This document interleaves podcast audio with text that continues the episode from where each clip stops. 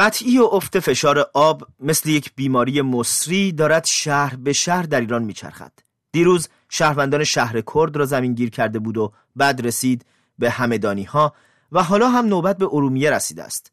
وقتی چهار محال و بختیاری که روزنامه ابتکار پایتخت آبی ایران مینامدش دچار بحران می شود و حتی بارانهای سیلاسا هم به دادش نمی رسد پاسخ را در چه باید جستجو کرد لحراسب قلیپور لقایی سردبیر هفتنامه زاگرس ایران است. هفتنامه‌ای که مجوزش را وزارت فرهنگ و ارشاد اسلامی باطل کرده. او برایم از عمق ماجرای بیابی اخیر در شهر کرد می‌گوید. آب خیزداری لازم نکردن. قبلا 11 درصد آبهای شیرین کشور تو. چهار محال و بختیاری بود بعد الان تقلیل پیدا کرده به 6 7 درصد. یکی از دلایلش ایجاد صد بود صدهای زیاد موجب شده که الگوی بارشی از برف به باران تبدیل بشه. وقتی که الگوی بارشی به باران تبدیل شد دیگه ما اون ذخیره گذاری آب رو و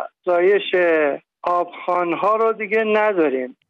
اندکی بیش از 400 کیلومتر که از شهر کرد فاصله بگیرید و رانندگی کنید به همدانی می رسید که به یک باره ساعت 11 شب چهارشنبه شهروندانش دیدند آب ندارند تا خود اذان صبح. سهم مصرف خانگی همدانی ها چهار درصد ثبت شده است.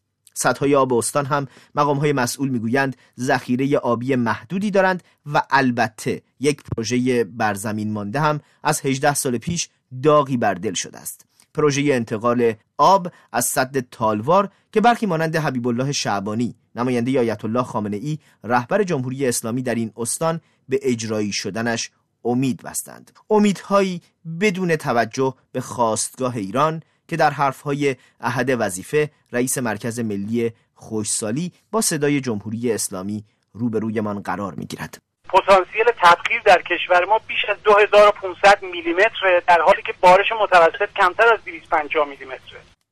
داستان سدسازی های بیرویه همان نقض قرضی می‌تواند باشد که بنفشه زهرایی دبیر کارگروه ملی سازگاری با کمابی هم به آن اشاره ای کرده است.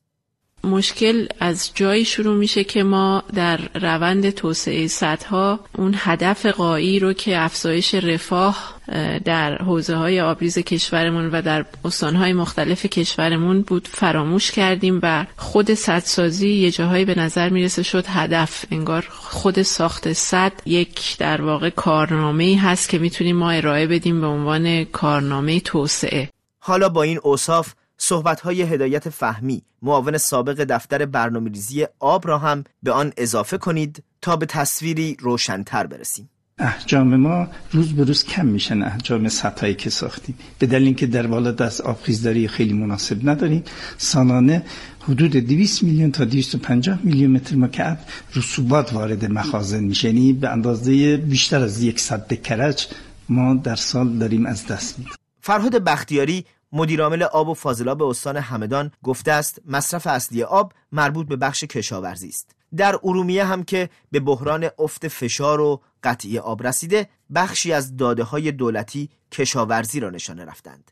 در جایی که آیت الله خامنه ای رهبر جمهوری اسلامی از دولت می‌خواهد با این دست فرمان حرکت کند. در بخش کشاورزی که یکی از بخش های مهم ماست اساس توجه باید به این باشد که ما در محصولات اصلی مصرفی کشور به خودکفایی برسیم. دستفرمانی که منتقدانی هم دارد مانند مصطفی فدایی فرد رئیس کمیته تخصصی ارزیابی سیلاب. کشور ایران یک کشور خشک و نیمه خشک است و اصلا مناسب نیست برای توسعه کشاورزی. ولی ما با سیاست غلط خودکفایی منجر به این شد که کشور رو سر تا سر با کشاورزی کمراندمان با الگوی نامناسب توسعه بدیم فشار بیاریم به آب سطحی و آب زیرزمینی و باعث این مشکلات خیلی جدی بشه. حتی مشاهدات مهدی سروی که از او به عنوان پژوهشگر پژوهشگاه اقتصاد مقاومتی نام برده شده پژوهشگاهی که دکترین اقتصادی رهبر جمهوری اسلامی را پیش می‌برد نشان می‌دهد که این راهبرد نتیجه معکوسی داشته است. همین امسال که مشکل آب داشتیم تو اصفهان دوستان ما که رفته بودن برای بازدید خیلی از کشاورزان اصفهانی ما اراضیشون که سالهای قبل گندم میکاشتن همه رو کنار زدن و محصولاتی مثل هندونه و کدو و اینجور موارد سبزیجات و سیفیجات دارن اونجا می‌کنن. یعنی به جای گندم که قیمتش پایینتر بوده هم به خاطر ارز 4200 که توی دو سال اخیر به گندم اختصاص دادن.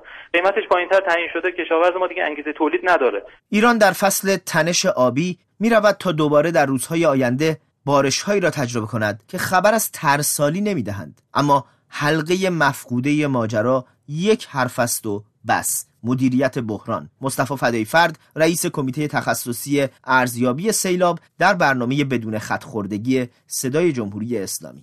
دکترینی وجود نداره برای مدیریت بحران. اگر وجود داشت تجاوز به رودخانه ها و مسیرها از بین بردن پوشش گیاهی و جنگل ها و مراتع برداشت بیرویه از آبهای زیرزمینی چرای بیرویه دام تغییر کاربری شدیدی که توی مراتع و جنگل ها اتفاق میفته واقعا نباید اتفاق میافتاد. در هنگامه بیابی های اصفهان بود که وزیر نیروی دولت ابراهیم رئیسی علی اکبر مهرابیان آب پاکی را روی دست همه ریخت. منابع آب در کشور به ویژه در استان اصفهان و حوزه زاینده رود به گونه مدیریت شده که آبی در اختیار نداریم تا بتوانیم به گونه تصمیم بگیریم که همین الان شما رو خوشحال کنیم. دولتی که پیشتر بحرانهای آبی را در خوزستان و اصفهان تجربه کرده و هر کدام از این بحرانها را با برخوردهای انتظامی و امنیتی به سرانجام رسانده اکنون چشم امیدی دارد به بارشها مدیریت هوشمند سیلابها و پایان فصل گرم.